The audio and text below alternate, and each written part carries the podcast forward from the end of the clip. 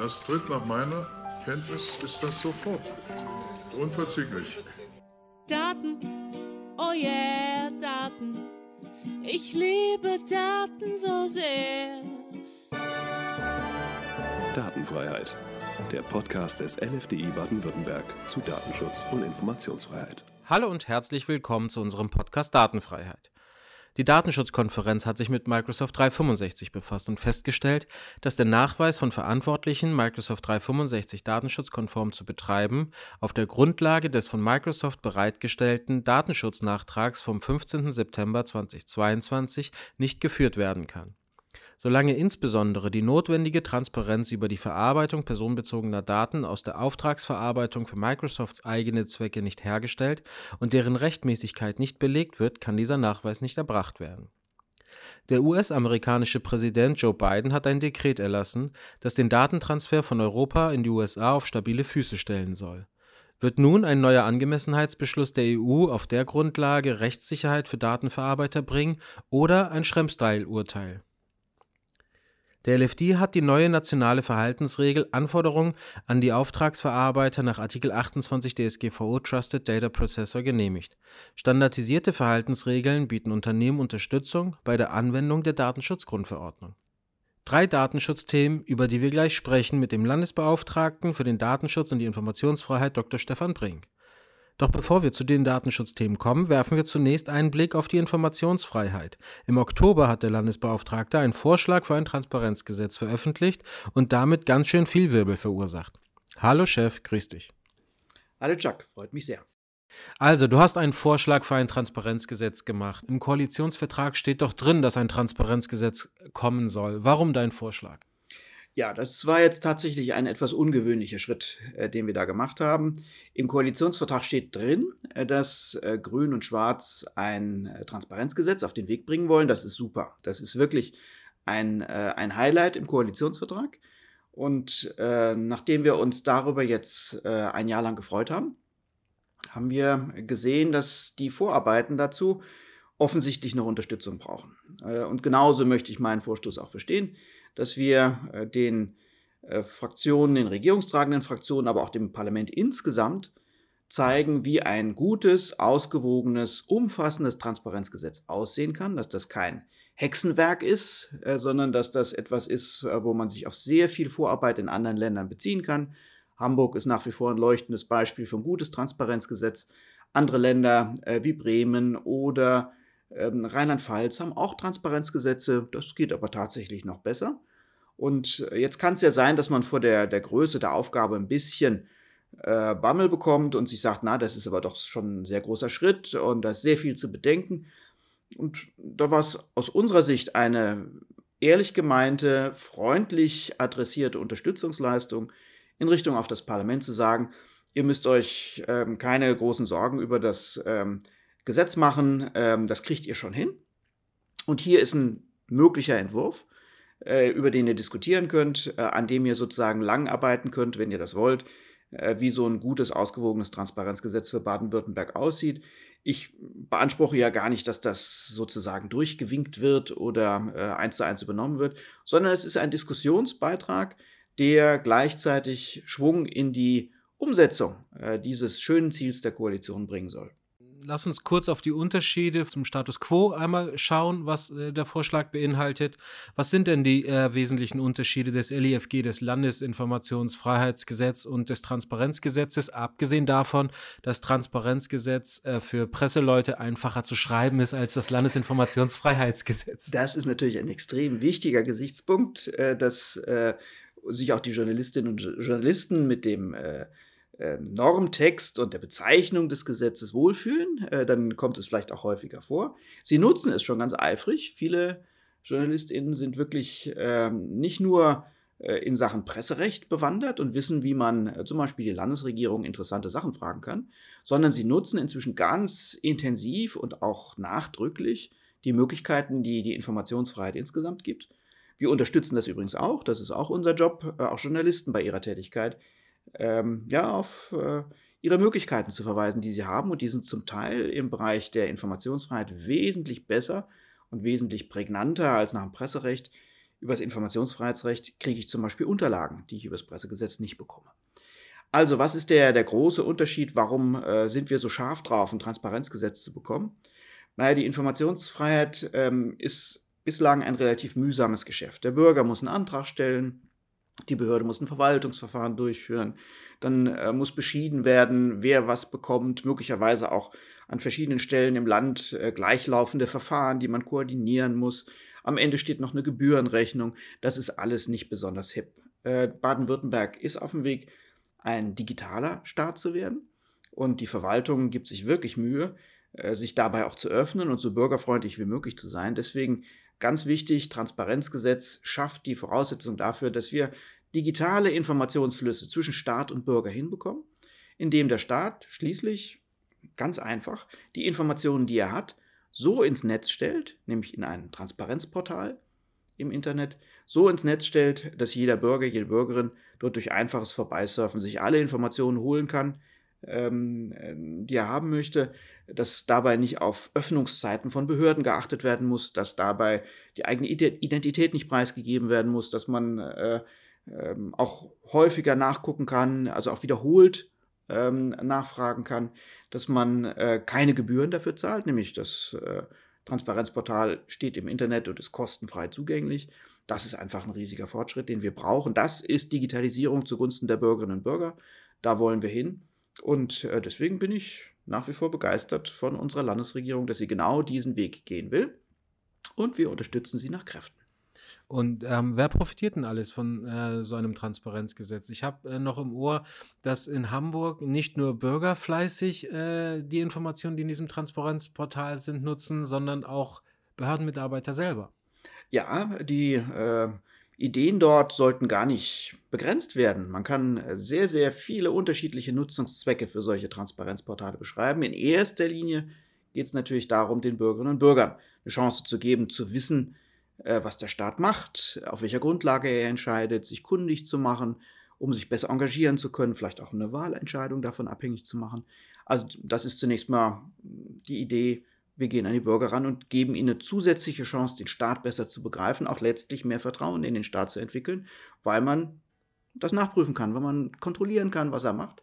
Und das hilft. Aber gleichzeitig äh, ist es natürlich auch äh, ein Aspekt, der, der eine wirtschaftliche Dimension hat. Also auch Startups zum Beispiel oder auch schon gestandene Unternehmen können im Transparenzportal nach Daten suchen, die sie dann wirtschaftlich verwerten können. Zum Beispiel äh, die Geodaten der Vermessungsämter. Das ist mit Sicherheit ein Aspekt, äh, der für jedes Unternehmen, das äh, Ortungsverfahren einsetzen müsste, möchte, ist ein super Aspekt. Ja, kann man äh, Daten abgreifen und damit äh, auch wirtschaftlich erfolgreich arbeiten. Das ist auch gut. Und schließlich, du hast es erwähnt, das ist äh, für den einen oder anderen Beamten hier im Lande auch ein spannender Gesichtspunkt dass ich zum Beispiel, wenn ich in einer nachgeordneten Behörde arbeite, irgendwo im kommunalen Bereich oder im Regierungspräsidium, dass ich mal im Transparenzportal gucken kann, was für schlaue und äh, wegweisende Gedanken machen sich denn meine Amtskollegen in den Ministerien.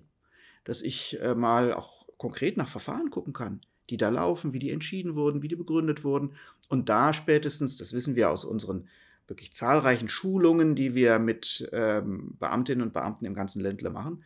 Da beginnt äh, sich die Miene des etwas äh, zurückhaltenden baden-württembergischen Beamten aufzuhellen. Er sagt sich, ach guck mal, ich bin nicht nur in Anführungszeichen Adressat äh, dieser neuen Bürgerfreiheit, sondern ich kann das ja selber nutzen. Klasse, ich wollte meiner vorgesetzten Behörde immer schon mal ein bisschen auf die Finger schauen und dann mache ich das doch.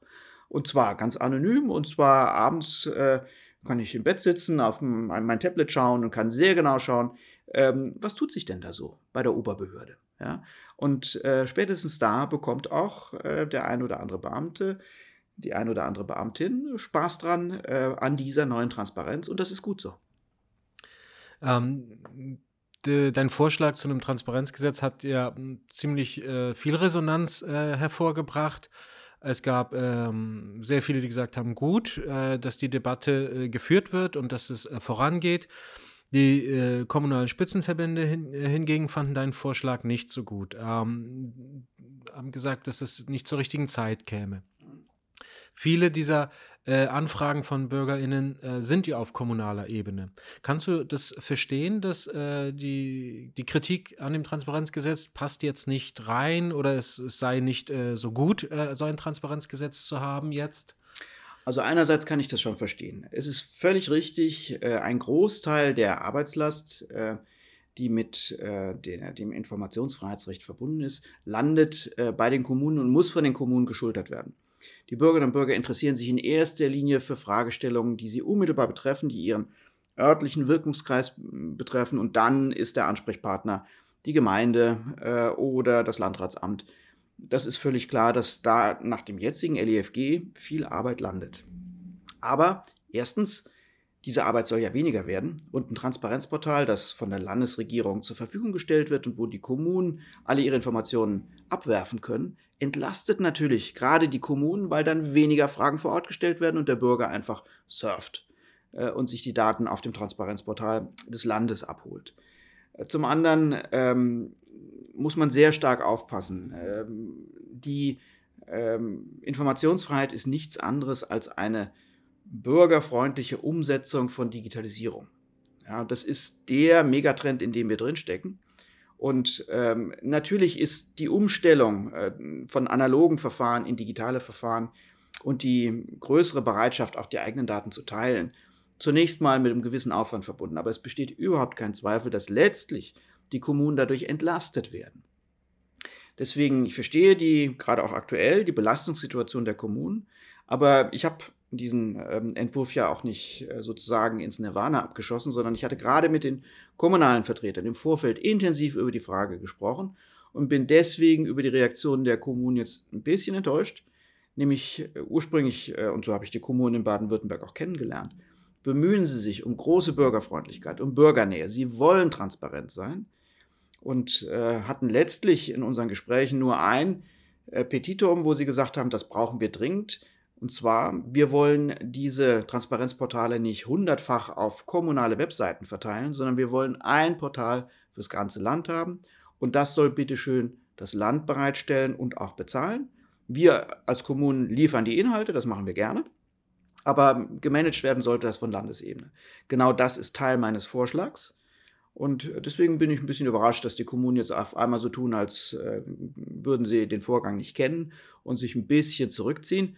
Äh, aber letztlich, es besteht überhaupt kein Zweifel daran, wohin der Weg geht, äh, wohin die Digitalisierung uns führt. Natürlich werden auch gerade die Kommunen viel digitaler werden müssen. Sie werden die Bürgerfreundlichkeit, die sie heute schon analog verbreiten, auch digital äh, zur Verfügung stellen müssen. Deswegen, da reden wir bestenfalls über einen besonders günstigen Zeitpunkt, aber nicht um die, über die Frage, ob das Transparenzgesetz kommt oder nicht. Es wird nämlich kommen.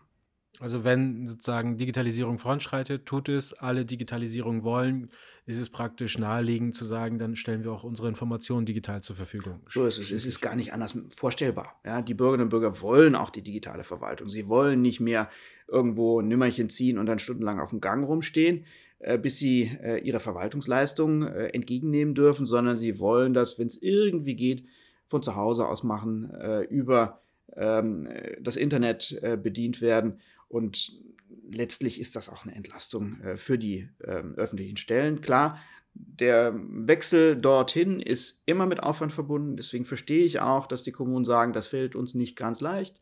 Aber äh, das gemeinsame Ziel sollte allen klar sein.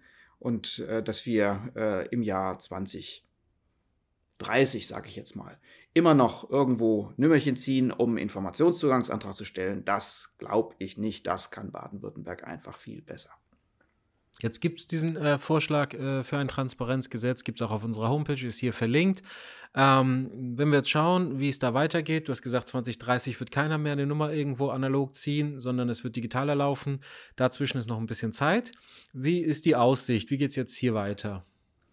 Ich habe äh, meinen äh, Beitrag geleistet. Äh, ich habe einen Vorschlag gemacht. Ich habe gezeigt, wie so ein Gesetz aussehen könnte, das ähm, auch äh, sauber durchgearbeitet ist, das in sich stimmig ist und das ähm, auch an jeder Stelle begründet ist. Deswegen ähm, ja, fehlt jetzt eigentlich nur noch der politische Wille, das auch umzusetzen, das Thema anzugehen. Ich habe sehr positive Signale, nicht nur äh, von den regierungstragenden Fraktionen, sondern auch vom Innenministerium, dass man an dem Thema arbeiten möchte, dass man vorankommen möchte. Wir sind uns, glaube ich, noch nicht ganz einig, was die Schlagzahl angeht und die Schnelligkeit. Aber äh, letztlich bin ich ganz sicher, äh, dass die Landesregierung keine Versprechen in den Koalitionsvertrag aufnimmt, die am Ende der Legislaturperiode dann gar nicht erreicht werden sollen. Wunderbarer Abschluss für diesen Themenbereich. Ähm, Wenn ich helfen kann, sehr gerne. Äh, kommen wir zu den Datenschutzthemen. Wir haben da auch ein paar äh, Punkte heute zu besprechen. Da ist viel passiert in den vergangenen Wochen. Ähm, zuletzt ähm, hat die Datenschutzkonferenz einen einstimmigen Beschluss gefasst in Zusammenhang mit Microsoft 365. Was genau habt ihr denn da beschlossen? Wir haben uns als DSK, also als die äh, Vereinigung der Aufsichtsbehörden der Länder und des Bundes, ähm, uns mit der Frage befasst, ob öffentliche Stellen, aber auch Privatunternehmen Microsoft äh, 365, also ein Software-as-a-Service-Dienst, der aus der Cloud angeboten wird, eigentlich einsetzen können, ob sie das dürfen. Das war ein sehr langer, intensiver Prozess, extrem aufwendig, wer die äh, ganzen äh, äh, die, die Bandbreite, die Palette an Angeboten von Microsoft kennt und wer weiß, wie ähm, auch technisch raffiniert und ähm, ja, hochkomplex diese Dienstleistungen äh, Software as a Service gebaut sind, der kann sich vorstellen, wie schwierig es ist, auch gerade für Aufsichtsbehörden, sich zu dem Thema fundiert zu äußern. Wir hatten einen ersten Anlauf zu dem Thema, das war äh, noch in 2020. Und da haben wir äh, einen sehr umstrittenen, auch innerhalb der DSK, sehr scharf umstrittenen Beschluss gefasst. Mehrheitsbeschluss 9 zu 8 ging der aus, wo drin stand, ähm, Microsoft-Produkte sind datenschutzkonform nicht nutzbar. Wir standen damals als Baden-Württemberg auf der Nein-Seite.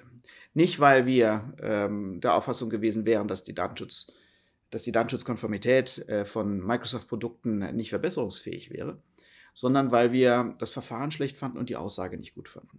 Das war uns zu pauschal. Äh, ich glaube, wenn man sich äh, mit einem privaten Anbieter beschäftigt als Aufsichtsbehörde und natürlich äh, ähm, juckt es einen in den Finger, Fingern als Datenschützer, wenn man sich mit großen ähm, Datenverarbeitern, Datensammlern und Datenverwertern, gerade aus den USA beschäftigt, da irgendwelche ähm, ähm, einfachen Botschaften rauszujagen.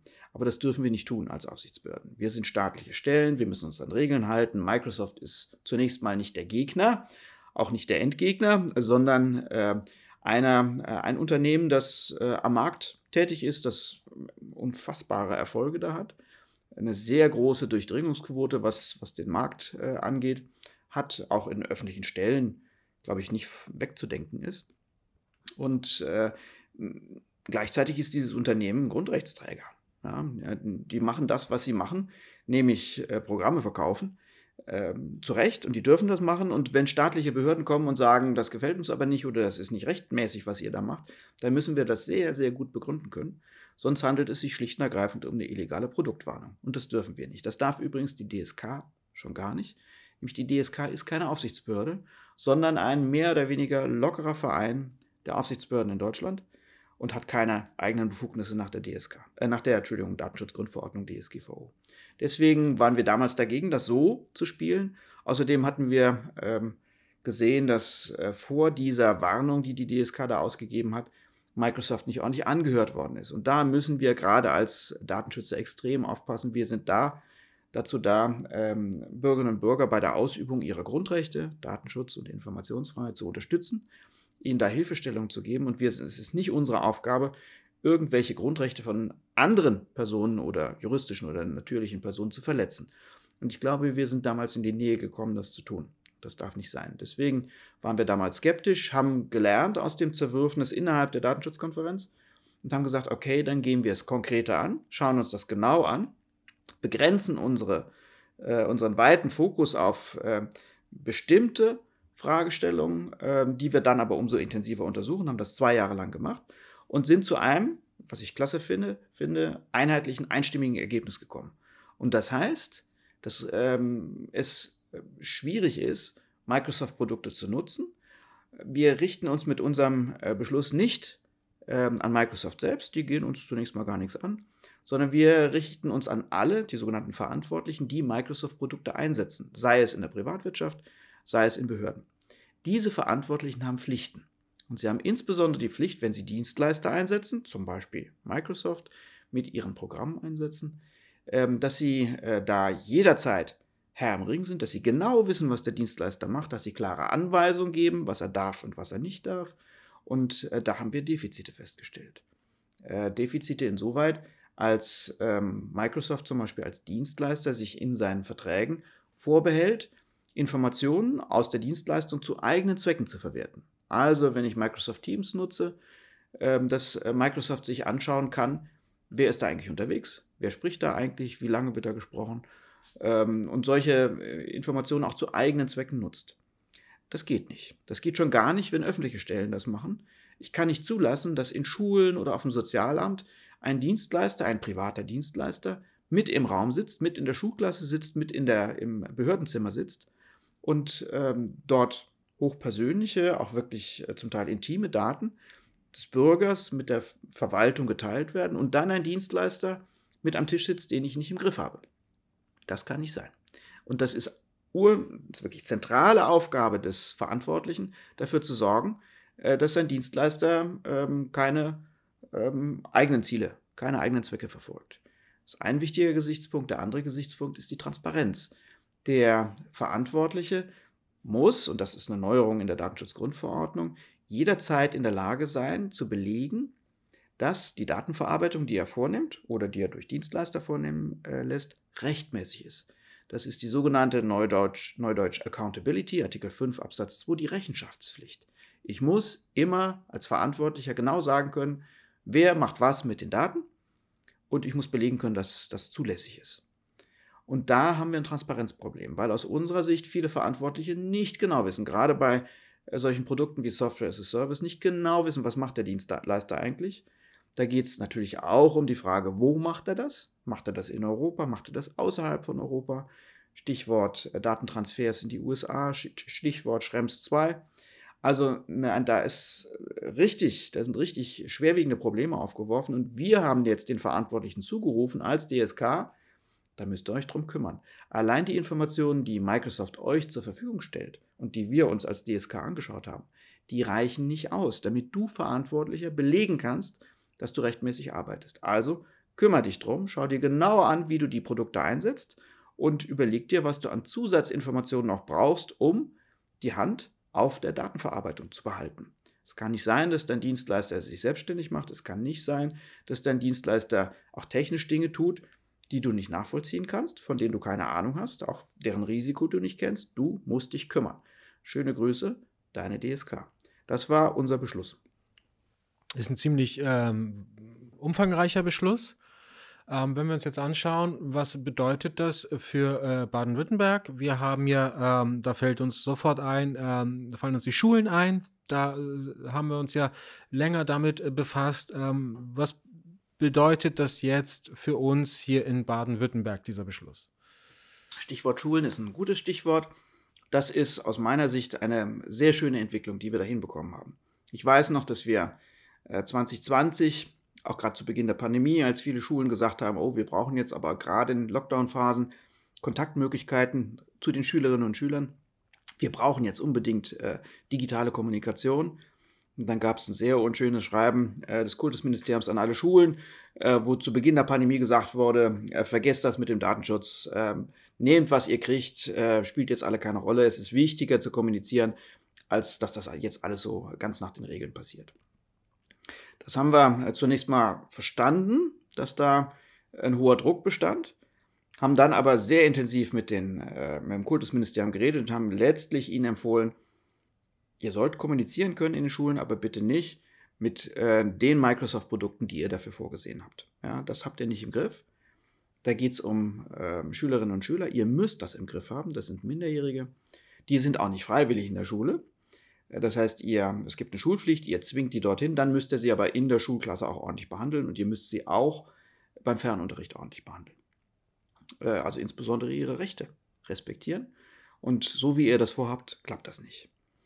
Ich bin der, dem Kultusministerium sehr dankbar. Da hat es inzwischen auch ja äh, durch die äh, Landtagswahlen, nach der Landtagswahl einen Wechsel an der Führungsspitze gegeben, dass sie ähm, sich unserer ähm, Auffassung angeschlossen haben, dass sie die Problematik wirklich von Grund auf verstanden haben und dass wir einen sehr guten äh, Weg gemeinsam gehen konnten. Welche digitalen Produkte kann man nutzen, welche kann man nicht nutzen? Wir haben da äh, auch ein breites Fenster geöffnet, haben sehr viel Arbeitskraft auch investiert, um äh, die Schulen und insbesondere auch das Kultusministerium auf diesem Weg zu begleiten. Und siehe da, es geht. Es geht sehr gut. Es gibt eine vielfältige Landschaft inzwischen äh, bei, den, bei den Schulen, was an Kommunikationsmitteln eingesetzt werden kann. Das geht bei Moodle los und endet lange noch nicht bei It's Learning. Ähm, es gibt neue Produkte, äh, die jetzt gerade auch mit unserer Unterstützung entwickelt wurden und die 2023 den Schulen zur Verfügung gestellt werden. Das ist eine sehr, sehr schöne Entwicklung. Und da sind wir auch ein bisschen stolz drauf, dass wir das so hinbekommen haben, trotz erheblicher Widerstände von einzelnen Schulen. Da waren Schulen unglücklich, äh, dass sie Produkte, die sie jahrelang eingesetzt hatten, nicht weiter nutzen durften. Wir haben das am Ende jetzt auch äh, zum Ende dieses Jahres schon äh, auch härter angefasst, haben also dort, wo Beschwerden ähm, von Schülerinnen und Schülern oder Eltern oder auch Lehrern uns erreicht haben, haben wir alle Schulen angesprochen, das waren über 40, die wir uns einzeln in Anführungszeichen vorgeknöpft haben, äh, mit denen wir zunächst mal intensiv gesprochen haben. Stimmt das, was in den Beschwerden behauptet wird, dass ihr Produkte einsetzt, äh, die ihr nicht rechtmäßig nutzen dürft?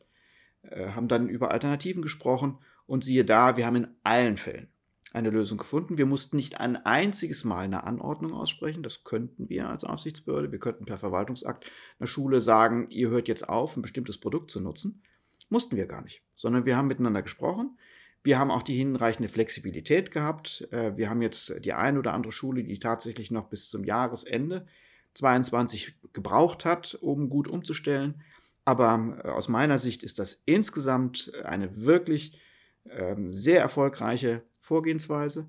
Und äh, deswegen bin ich dem Kultusministerium dankbar, dass wir das so umgebogen haben, dass wir in die richtige Richtung marschieren und in Zukunft alle Schülerinnen und Schüler sicher sein können, dass ihre Daten in der Schule nicht mehr verletzt werden gerade im Lichte jetzt dieser DSK-Entscheidung ist es wahrscheinlich sinnvoll, dass schon viele frühzeitig sich auch mit, äh, mit äh, anderen Dingen befasst haben, die eine Option darstellen können. Oder? Absolut, ja. absolut. Also insofern äh, ist auch immer wichtig, äh, dass wir im Blick haben als Aufsichtsbehörde, äh, vertreten wir hier Positionen, wo wir übertreiben, vertreten wir Positionen, die äh, so weltfremd sind, dass es keine Umsetzungsmöglichkeiten gibt, oder vertreten wir Positionen, wo wir in Baden-Württemberg, weil wir so unfassbar schlau sind, ähm, äh, voranstürmen und der Rest äh, in Deutschland oder Europa macht nicht mit. All das ist nicht der Fall. Ja, sondern wir haben äh, immer darauf geachtet, auch im Geleitzug zu marschieren. Das macht es ein bisschen aufwendiger. Dann braucht man halt mal zwei Jahre, bis man äh, ein schönes, fundiertes Ergebnis hat. Wir hatten viele der, der Messungen, zum Beispiel gerade zu Microsoft-Produkten, hatten wir schon äh, 2019, 2020 abgeschlossen. Da haben wir unser Wissen mit der DSK geteilt konnten viele auch davon überzeugen, dass unser Weg richtig ist, den wir gehen und haben jetzt einen einstimmigen Beschluss dazu. Ich finde, das ist gut gelaufen. Und äh, wir werden jetzt weiterhin ähm, im Schulbereich aktiv sein und da die Gespräche suchen. Wir haben ja äh, unser Fortbildungsprogramm Schule Digital, kann hier auch gerade erwähnt sein. Das sind äh, Schulungen für Verantwortliche, für Eltern auch und auch SchülerInnen selbst. Äh, da kann man ein breites Kursangebot wählen. Das heißt, den Support gibt es weiter. Und du hast auch vorhin gesagt, ja, ähm, die Sozialverwaltung sollte darauf achten, welche Software sie nutzt und so weiter. Also du, wir werden auch weiterhin oder du wirst auch weiterhin dann ähm, den, den sozialen Bereich oder halt die öffentlichen Stellen im Blick haben, oder?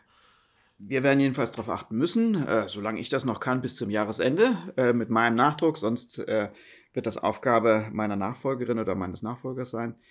Wir werden darauf achten, äh, dass das Thema gut und vernünftig auch breiter umgesetzt wird, über die Schulen hinaus. Und da fangen wir wie immer, wenn wir uns sowas vornehmen, mit den besonders sensiblen Bereichen an. Das ist aus meiner Sicht ähm, der Einsatz von Microsoft-Produkten durch öffentliche Stellen. Und da besonders äh, schauen wir auf den äh, Bereich der Sozialverwaltung. Da sind wirklich sehr sensible Sozialdaten, die man nicht ohne weiteres mit privaten Dienstleistern teilen darf. Jedenfalls dann nicht, wenn der Dienstleister sie zu eigenen Zwecken einsetzen kann oder sich das vorbehält. Und äh, natürlich der Sicherheitsbereich. Auch unsere äh, Polizeibehörden, auch der Verfassungsschutz zum Beispiel, äh, die müssen ähm, so mit den Daten der Bürgerinnen und Bürger arbeiten, dass sich alle darauf verlassen können. Ähm, auch der derjenige, der mit verfassungsfeindlichen Umtrieben in den Fokus des Verfassungsschutzes äh, geraten ist, der muss sich auch darauf verlassen können, dass seine Daten nicht dabei verletzt werden. Äh, wir sind ja, haben ja ein äh, Grundrecht auf informationelle Selbstbestimmung, das nicht nur für die netten und freundlichen und ähm, höflichen Menschen gilt, äh, sondern für jeden. Äh, und deswegen ist es wichtig, dass auch die Sicherheitsbehörden gut und rechtmäßig mit den Daten der Bürgerinnen und Bürger, und zwar aller Bürgerinnen und Bürger, umgehen. Und ähm, da lohnt es sich aus unserer Sicht äh, nachzufassen und zu schauen, äh, ist das in Baden-Württemberg der Fall? Im zweiten Schritt äh, würden wir uns dann natürlich auch um die Unternehmen kümmern. Auch die setzen standardmäßig Microsoft-Produkte ein. Auch da müssen wir sehen, ähm, können sie das äh, in verantwortungsvoller Weise tun? Werden sie ihrer Rechenschaftspflicht äh, nach der Datenschutzgrundverordnung gerecht? Ähm, und auch da ist es wie immer bei allem, was Datenschutzaufsichtsbehörden tun. Wir setzen uns unsere Ziele, wir legen fest, ähm, wo wir prüfen, wo wir kontrollieren, wo die Schwerpunkte sind, aber wir sind natürlich auch immer erreichbar über Beschwerden. Das heißt, wenn Bürgerinnen und Bürger der Auffassung sind, dass in ihrem konkreten Fall eine Behörde oder ein Unternehmen beim Einsatz von Microsoft-Produkten Fehler macht und dass sie dadurch in ihren Rechten verletzt werden, können Sie sich jederzeit an uns wenden und unabhängig davon, welchen Schwerpunkt wir jetzt gerade haben, schauen wir uns das an und versuchen natürlich auch diesen Beschwerden so gut wir können abzuhelfen. Du hast vorhin Schrems 2 erwähnt und das ist für mich eine Überleitung zu unserem nächsten Thema. Anfang Oktober hat der US-Präsident Biden eine Executive äh, Order erlassen. Damit soll der internationale Drittstaatentransfer auf stabile Füße gestellt werden. Es geht also um diese Schrems 2 Problematik. Was passiert nach dieser Executive Order? Die Kommission wird jetzt einen neuen Angemessenheitsbeschluss erfassen. Davon gehe ich jetzt mal aus. Ähm, was kommt dann? Ähm, Max Schrems klagt wieder. Wir kommen, bekommen in ein paar Jahren EuGH-Urteil und alles wie bisher oder ist das jetzt zu negativ von mir ähm, gedacht? Das ist ein bisschen arg negativ gedacht, äh, obwohl es Anzeichen dafür gibt, äh, dass das das Szenario der nächsten drei, vier Jahre sein könnte. Und das ist nicht gut.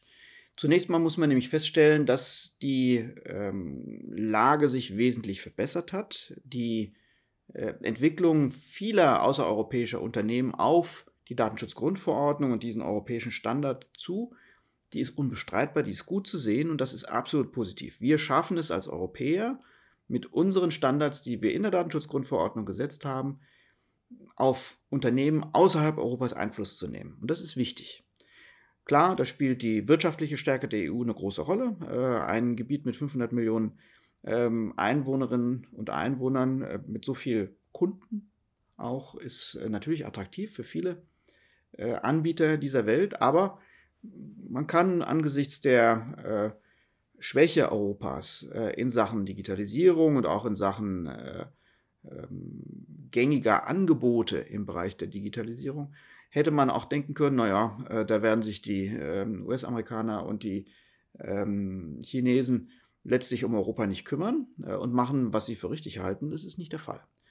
Auch Microsoft hat sich in den letzten Jahren wesentlich bewegt, hat äh, das eigene Angebot deutlich verbessert, ist transparenter geworden in manchen Bereichen wir sagen halt nur als DSK, es reicht uns noch nicht.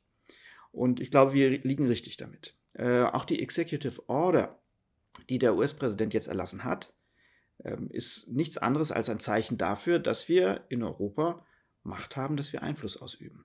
Nämlich das macht der US-Präsident nicht, äh, weil er jetzt auf einmal so begeistert wäre von unseren Überlegungen zum Datenschutz, sondern das macht er, weil seine Unternehmen, also die US-amerikanischen Unternehmen, und das sind die großen Anbieter von Google bis Amazon und von äh, Microsoft bis Facebook, weil die ihm auf den Füßen stehen und sagen, du musst mal was tun. Die, die Europäer sind so unzufrieden mit uns, die schmeißen uns demnächst aus dem Markt raus. Wir wollen den Marktplatz nicht verlieren. Deswegen ähm, geh mal irgendwie auf den Europäischen Gerichtshof zu. Und das ist das Signal, das der US-Präsident gesendet hat mit der Executive Order. Er hat macht was, was er bisher immer tunlichst vermieden hat. Er hat nämlich damit angefangen, die Tätigkeit seiner Nachrichtendienste rechtlich zu regulieren und dem Verhältnismäßigkeitsprinzip zu unterwerfen. Das hat er bislang nicht gemacht. Die Amis sind in dem Sicherheitsbereich schon ähm, tough drauf. Und gerade Non-US-Persons, also alle, die nicht die US-amerikanische Staatsbürgerschaft besitzen, die werden von US-Nachrichtendiensten und Sicherheitsbehörden weltweit wirklich massiv ausgeforscht. Da gibt es keine Zugeständnisse nach dem Motto, naja, auch Nicht-Amerikaner haben Rechte. Nee, äh, die sind schon sehr stark marschiert. Und jetzt ähm, gibt es gewissen, ein gewisses Umdenken auf äh, US-amerikanischer Ebene, auf der Ebene der Administration. Und äh, Biden sagt, okay, ich fange mal meine Geheimdienste ein bisschen ein. Das wird uns unterm Strich noch nicht reichen. Äh, nämlich diese Massenüberwachung, die von US-amerikanischen Behörden durchgeführt wird, die bleibt. Und was gestärkt wird, sind Möglichkeiten dagegen vorzugehen, Möglichkeiten sich zu beschweren, seine Rechte wahrzunehmen. Das ist gut, aber reicht natürlich noch nicht aus. Deswegen sehe ich es jedenfalls auch durchaus kritisch, wenn die EU-Kommission jetzt sehr schnell dabei ist, äh, die äh, Executive Order aufzugreifen und zu sagen, okay, wunderbar, damit ist ja das Schrems 2 Problem, also die Entscheidung des Europäischen Gerichtshofs ähm, von äh, 2020, was die Datenexporte angeht, vom Tisch. Äh, damit können wir loslegen, Angemessenheitsbeschluss, alles ist wieder gut, wir haben uns wieder lieb. So wird es nicht gehen, sondern man wird genauer hinschauen müssen und da stellen sich noch eine ganze Reihe von Fragen. Aber das ist ja dann so ein bisschen hin und her. Es gibt einen neuen mhm. Angemessenheitsbeschluss, dann gibt es wieder die Diskussion nach der Frage, ist das jetzt, bietet das jetzt Rechtssicherheit für die, die ähm, die Daten exportieren? Und das ist dann ein Prozess, der wieder äh, ein paar Jahre vielleicht gehen kann. Ja. Ähm, das ist der eine Punkt. Der andere Punkt, welche Rolle nehmen die Datenschutzaufsichten in dieser, in dieser Frage ein? Also wir haben einen Angemessenheitsbeschluss, ich habe äh, die Perspektive EuGH aufgemacht und was ist dazwischen? Welche Rolle spielen, spielen die Aufsichten? Ja, das ist ähm, jetzt Teil einer jahrelangen äh, Entwicklung, die wir sehen. Die ist nicht erfreulich, die ist auch für Unternehmen nicht erfreulich, weil ihnen etwas ganz Wichtiges fehlt, nämlich die Rechtssicherheit. Sie wissen nicht, worauf sie sich verlassen dürfen. Sie wissen nicht, ob sie jetzt US-Dienstleister einsetzen können oder nicht und was sie eigentlich alles tun müssen, damit sie nicht am Ende von Aufsichtsbehörden oder Bürgerinnen und Bürgern belangt werden. Das ist ungut. Das sollte so nicht sein. Ähm, ich würde mir wünschen, dass die EU-Kommission sich nochmal sehr, sehr gut überlegt, ob sie tatsächlich jetzt den dritten Angemessenheitsbeschluss fassen kann. Der erste, Safe Harbor 2016, ist vom EuGH aufgehoben worden. Der zweite, Schrems 2 Entscheidung des EuGH, dem ging es auch nicht besser. Ich weiß nicht, ob sich die Kommission jetzt zum dritten Mal vom EuGH bestätigen lassen möchte, dass sie die Grundrechte der Bürgerinnen und Bürger verletzt. Das wäre eine Serie. Das wäre eine Serie, da könnte man sagen, konsequent sind sie, aber es ist natürlich nicht gut. Ja? Deswegen ähm, es ist es nicht nur für die Bürgerinnen und Bürger schlecht, sondern auch für die Unternehmen. Die Unternehmen werden sich, wenn es jetzt einen Angemessenheitsbeschluss gibt, darauf berufen können. Äh, dafür ist das Ding da. Und wir als Aufsichtsbehörden müssen das auch respektieren. Also wir können jetzt nicht wie die Schlaumeier hinterm Ecker vorspringen und sagen, mag ja sein, dass die Kommission äh, dann Angemessenheitsbeschluss gefasst hat, aber wir wissen es besser. Und wir wissen auch schon, was der EuGH damit machen wird. Sicher ist, ähm, Max Schrems oder andere werden dagegen klagen. Äh, und der EuGH wird sich wieder dazu äußern. Und ähm, dann spricht aus meiner Sicht manches dafür, dass wir wieder auf Null zurückgeworfen werden. Also was empfehle ich deswegen?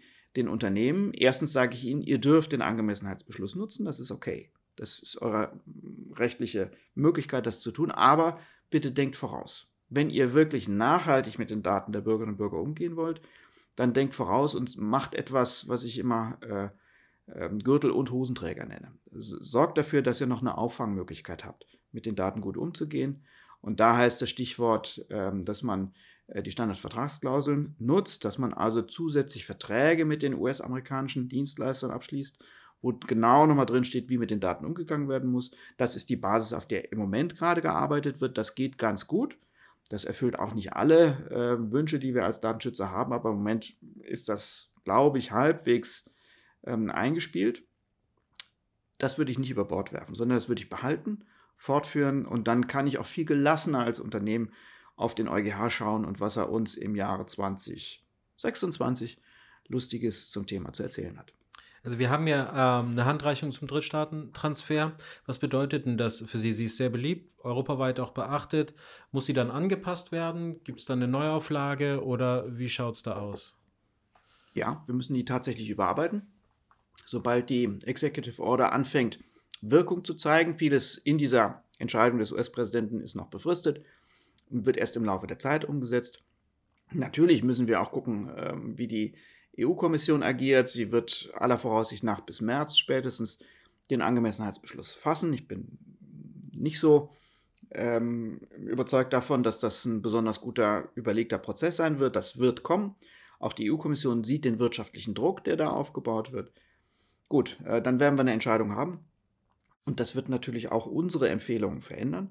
Wir werden die Handreichung anfassen, anpassen müssen und ähm, insbesondere das stark machen, was ich eben äh, ausgeführt habe, dass wir den Unternehmen raten, jetzt springt nicht alle auf den Angemessenheitsbeschluss, sondern versucht einfach die Standards, die ihr eingeführt hat, habt im Unternehmen, und das sind die Vertragsklauseln, versucht das weiterzuführen. Das ist ein bisschen mehr Aufwand in den nächsten Jahren, um das aktuell zu halten, aber damit habt ihr sozusagen ein Fangnetz, in das ihr reinfallt, wenn der Europäische Gerichtshof das tun wird, was er tun muss. Kommen wir zum letzten Thema heute. Ähm, auch ein Datenschutzthema. Ähm, es geht um Akkreditierung, um Code of Conducts. Du hast eine neue, so nennt sich das, nationale Verhaltensregel, Anforderungen an die Auftragsverarbeiter nach Artikel 28 DSGVO, Trusted Data Process Processor, genehmigt. Die Idee dahinter, ähm, Unternehmen können sich fortan diese Verhaltensregeln zu eigen machen. Sie unterwerfen sich aber auch gleichzeitig diesen Regeln und werden äh, kontrolliert bzw. Äh, überwacht. Fangen wir von vorne an. Das Thema ist, glaube ich, äh, noch nicht so viel diskutiert äh, worden. Ähm, worum geht es hier eigentlich bei den Akkreditierungen? Es geht äh, letztlich darum, dass wir ähm, wirtschaftsnah ähm, Instrumente finden, mit dem Datenschutz gut und ähm, verlässlich umzugehen.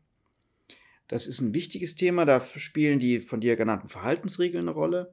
Da spielt auch das Thema Zertifizierung eine Rolle. Worum geht es letztlich? Es geht darum, dass äh, die anspruchsvollen Forderungen der Datenschutzgrundverordnung branchenweise, also in bestimmten äh, Wirtschaftsbereichen, so zugeschnitten und umgesetzt werden, dass sich möglichst viele ohne allzu großen Aufwand darauf verlassen können, dass das klappt. Ja? Das kann man zum Beispiel machen, indem man einen bestimmten Verarbeitungsprozess mit einem Siegel versieht. Ja, das wären, wir im Bereich der Zertifizierung. Man kann es aber auch so machen, dass äh, sich eine Branche eigene Regeln gibt, wie sie agieren wollen, um die Datenschutzgrundverordnung einzuhalten. Äh, und dann sind wir im Bereich der Verhaltensregeln, ähm, auf Englisch Code of Conduct. Und das sind sehr gute Instrumente. Äh, sie entlasten nämlich nicht nur die Aufsichtsbehörden, das ist ja ein wichtiger Aspekt, äh, wenn man so eine Behörde ist, dass man äh, sich nicht um alles kümmern kann und auch möchte, sondern dass, wenn es so etwas Ähnliches wie Selbstregulierung gibt, dass man das auch unterstützt. Und da haben wir die letzten Jahre, wir haben ja jetzt immerhin schon Jahr 5 der Datenschutzgrundverordnung, nicht so ganz hervorragend geliefert als Aufsichtsbehörden. Da hätten wir viel schneller drauf einsteigen können. Nämlich letztlich ist ja jedes Zertifikat, das genutzt wird und jede Verhaltensregel, die funktioniert, ist eine enorme, ein enormer Fortschritt für die Rechte der Bürgerinnen und Bürger und auch hat eine Entlastungswirkung für uns als Aufsichtsbehörden. Also wenn wir richtig clever gewesen wären, hätten wir das viel früher gepusht. Wir fangen jetzt so langsam damit an. Ähm, NRW hat zum Beispiel vor ein paar Wochen ähm, erst einen Code of Conduct äh, genehmigt, eine Änderung eines bestehenden Code of Conducts genehmigt. Wir sind jetzt ähm, voll eingestiegen sozusagen und haben ein, eine Verhaltensregel, die entwickelt wurde von zwei großen Datenschutzgesellschaften in Deutschland, ähm, der GDD, Gesellschaft für Datenschutz, Datensicherheit in Bonn und äh, dem BVD, dem äh, Berufsverband der Datenschutzbeauftragten in Deutschland äh, mit Sitz in Berlin. Ähm, wir haben ein, eine Verhaltensregel genehmigt, die sich mit der Frage beschäftigt, was genau macht eigentlich ein Auftragsverarbeiter nach Artikel 28 Datenschutzgrundverordnung und wie kann ich dafür sorgen, dass ich als Auftraggeber ähm, den immer im, im, Blick habe, im Griff habe äh, und umgekehrt, dass ich ihn kontrollieren kann. Und äh, was für Anforderungen muss der Auftragsverarbeiter ähm, erfüllen äh, nach diesem Code? Äh, das ist ähm, ein prima Ansatz. Auftragsverarbeitung ist allgegenwärtig. Äh, sehr viele Anbieter auch aus Deutschland, aber natürlich auch ein weltweites Geschäft inzwischen und eine große Unübersichtlichkeit für ähm, verantwortliche Stellen, sowohl bei Behörden als auch äh, bei Unternehmen. Ja, wen nehme ich denn jetzt eigentlich? Wen kann ich denn nehmen? Wem kann ich vertrauen? Und was muss ich alles eigentlich alles kontrollieren? Immer wieder die Situation, dass äh, äh der Auftraggeber zwar rechtlich gesehen den Hut auf hat, aber der Dienstleister, mit dem man zu tun hat, ein Gigant ist. Also zum Beispiel Microsoft oder ähm, Amazon Cloud oder sonst was genutzt wird und äh, die wollen sich nicht mit dem Mittelständler an den Tisch setzen und mal einen Vertrag aushandeln, sondern die haben ihre Verträge schon mitgebracht. Ja? Und äh, da muss man schlicht und ergreifend gucken, wie bekomme ich einen guten Überblick und eine Sicherheit als Auftraggeber, äh, dass ich den richtigen Dienstleister erwischt habe und dass der sich an die Regeln hält. Dafür ist so ein Code of Conduct, dem sich Auftragsverarbeiter unterwerfen können. Super. Ja? Und äh, das kann helfen. Das haben wir dementsprechend äh, durch wirklich intensive anderthalbjährige Arbeit ähm, genehmigt. Das war uns für uns das erste Mal, dass wir sowas hinbekommen haben. Was hast du genehmigt? Ähm, Verhaltensregeln äh, zu ähm, Artikel 28, äh, die jetzt auch schon im Einsatz sind, die also genutzt werden können, um diese Klarheit zu schaffen zwischen Auftrag, Auftragsverarbeiter und äh, Auftraggeber als Verantwortlichem. Äh, das ist verbunden mit dem zweiten Schritt, den du auch schon angesprochen hast, mit der Akkreditierung. Wir überwachen die Einhaltung dieser Verhaltensregeln nicht mehr nur selbst, sondern auch dafür gibt es eine eigene Stelle, die gegründet wird, eine sogenannte Überwachungsstelle nach Artikel 41 der Datenschutzgrundverordnung. Und ähm, wir schauen uns als Aufsichtsbehörde an, ob die ordentlich aufgestellt sind, ob die fachlich versiert sind, ob die diese Überwachungsaufgabe auch überhaupt äh, bewältigen können, ob die unabhängig genug sind zum Beispiel dafür, das zu tun. Und dann werden sie akkreditiert, das haben wir gemacht, mit einem äh, entsprechenden, einer Überwachungsgesellschaft, die hier im Ländle ihren Sitz hat. Das ist äh, auch für uns ein super spannendes Verfahren gewesen. Ich verstehe uns als Aufsichtsbehörden schon, warum wir da immer ein bisschen zurückhaltend waren die letzten Jahre. Ja, ähm, das wäre jetzt auch meine Frage gewesen. Ja. Ne? Die DSGVO kennt die Code of Conduct, ja. aber irgendwie so richtig verbreitet sind sie nicht. Ja, und da haben wir einen erheblichen Teil der Schuld als Aufsichtsbehörden. Ähm, wir sind natürlich der felsenfesten Überzeugung, dass wenn es um Überwachung geht im Datenschutzbereich, dass niemand so großartig machen kann wie wir Aufsichtsbehörden. Ja? Wir sind so sowas von unabhängig, wir sind äh, so versiert, wir haben hier Fachleute sitzen und wir können das richtig gut. Und wer wollte da denn mithalten? Etwa so eine kleine Überwachungsstelle mit ein paar Mannequin äh, nach Artikel 41? Naja. Und deswegen gibt es da von unserer Seite aus eine gewisse Überheblichkeit oder ähm, ein Überlegenheitsgefühl. Und das äh, steht uns manchmal ein bisschen im Wege, wenn wir dieses gute Instrument ähm, der, der äh, Code of Conducts und der äh, Akkreditierung stärker nutzen äh, wollten. Und deswegen bin ich sehr froh, dass wir jetzt mal einen Stein ins Wasser geworfen haben, dass es da jetzt Schwung gibt, dass es auch im Bereich der Zertifizierung, also wenn es darum geht, äh, Siegel zu erfinden, mit denen man auch werben kann, wo drauf steht, yo, das ist überprüft datenschutzkonform und ich kann mich darauf verlassen, auch als Verbraucher kann ich mich darauf verlassen. Das sind doch super Instrumente, die sollten wir nutzen und ich hoffe, wir haben jetzt mal einen äh, Anstoß gegeben dazu. Ähm, wir sind schon fast am Ende. Ich möchte noch so mit so was, vielleicht einer grundsätzlicheren Frage ähm, zum Ende äh, vielleicht nochmal äh, eine Sache auf den Grund gehen, gerade mit Blick jetzt auf die Code of Conduct, über die wir gesprochen haben, scheint es mir, ich bin kein Jurist, ähm, aber so, dass die DSGVO sich so langsam entfaltet. Mhm. Wir haben sie seit 2018, wir sind jetzt bald 2023. Alle Juristen werden jetzt äh, wahrscheinlich amüsiert sein oder so, aber ähm, du sagst auch immer, es ist ein junges Gesetz. Ja. Ähm, wir lernen erst gerade, äh, was die DSGVO so alles kann. Warum dauert sowas so lange? Weißt man, man kann ja sagen, es steht da geschrieben, also Jetzt könnte man natürlich äh, frech sein und sagen, naja, wir Aufsichtsbehörden sind halt ein bisschen schwer von KP, ja, bis wir mal in die, in, die, in die Gänge kommen. Und das mit dem Lesen fällt uns auch nicht immer ganz leicht. Nein, das stimmt nicht. Ähm, wir sind schon diejenigen, die die Grundverordnung schon seit 2016 wirklich verinnerlichen und auch ausloten. Aber das ist tatsächlich ein Prozess. Das ist europäisches Recht. Das ist für uns neu. Wir haben bisher als nationale Aufsichtsbehörden immer schön unsere Bundes- und Ländergesetze angewandt. Und jetzt kommt eine europäische Norm, die man auch kapieren muss, die man auch lesen muss. Wenn da irgendwas von angemessen steht, dann darf ich nicht mehr sagen, ach, das ist das berühmte Verhältnismäßigkeitsprinzip, das unser Bundesverfassungsgericht entwickelt hat. Das ist es nämlich nicht mehr. Das sieht so aus, als würden wir den Begriff kennen. Er ist aber europäisch zu verstehen. Und dann müssen wir erstmal nachschlagen, was sagt eigentlich der Europäische Gerichtshof? Der ist nämlich für die Auslegung zuständig was sagt der eigentlich zum Begriff der Angemessenheit? Und siehe da, der versteht das ein bisschen anders als das Bundesverfassungsgericht. Das heißt, es ist zunächst mal ein Lernprozess. Wir müssen kapieren, wie ist denn die Grundverordnung gemeint und was bedeutet sie. Der zweite Schritt war ganz wichtig, dass wir kapiert haben, äh, wie das europäische und das nationale Recht zusammenspielt. Das ist wirklich tricky. Ja, wir kommen da jetzt langsam besser damit zurecht, aber es ist wirklich nicht einfach. Die Datenschutzgrundverordnung als deutsche oder andere europäische Behörde anzuwenden. Wir müssen zum Beispiel nach wie vor das nationale Verfahrensrecht beachten. Und das beißt sich manchmal mit dem, was die Grundverordnung will. Wir müssen ähm, zum Beispiel ähm, in, in äh, äh den schwierigen Fällen, wo wir Sanktionen verhängen, nicht nur die DSGVO anwenden, in Artikel 83, wo drin steht, was bestraft wird, sondern wir müssen gleichzeitig das deutsche Ordnungswidrigkeitenrecht anwenden oder sogar die Strafprozessordnung. Ähm, und auch da stellen wir fest, das geht nicht gut zusammen. Und, noch wichtiger, wir stellen fest, dadurch werden die Ergebnisse, die Auslegungsergebnisse der Grundverordnung anders als in anderen europäischen Mitgliedstaaten. Deswegen müssen wir uns regelmäßig treffen mit den anderen Aufsichtsbehörden in Europa und ähm, uns klar machen, was wird denn jetzt, wie setzen wir denn die Grundverordnung um? Was wird denn draus aus dem einheitlichen Recht? Wird es wirklich einheitlich angewandt? Und, Überraschung, nee, natürlich nicht. Wir müssen uns also intensiv untereinander austauschen und solche Fragen äh, klären wie, können wir überhaupt die, das Ordnungswidrigkeitenrecht anwenden, wenn das doch ganz andere Zielsetzungen hat als die Datenschutzgrundverordnung? Müssen wir dem nationalen Gesetzgeber sagen, mach mal neues ähm, Sanktionenrecht für Datenschutzaufsichtsbehörden? Dürfen wir das einfach außer Anwendung lassen, das nationale Recht? Und daraus erklären sich übrigens auch viele Anwendungsunterschiede. Es wird viel geschimpft, zum Beispiel über die irischen Kollegen, die sich aus meiner Sicht in den letzten, im letzten Jahr ganz gut berappelt haben, die auf einem guten Weg sind enorme Bußgelder verhängt haben, ähm, sehr fachkundig arbeiten. Ähm, da muss man sich erstmal zusammenfinden. Wer das irische Verwaltungsverfahrensrecht kennt, der weiß, äh, dass äh, da vor zwei oder drei Jahren in einer Sache keine Entscheidung zu erwarten ist weil alle an einem großen runden Tisch sitzen und nochmal gefragt werden und nochmal gefragt werden.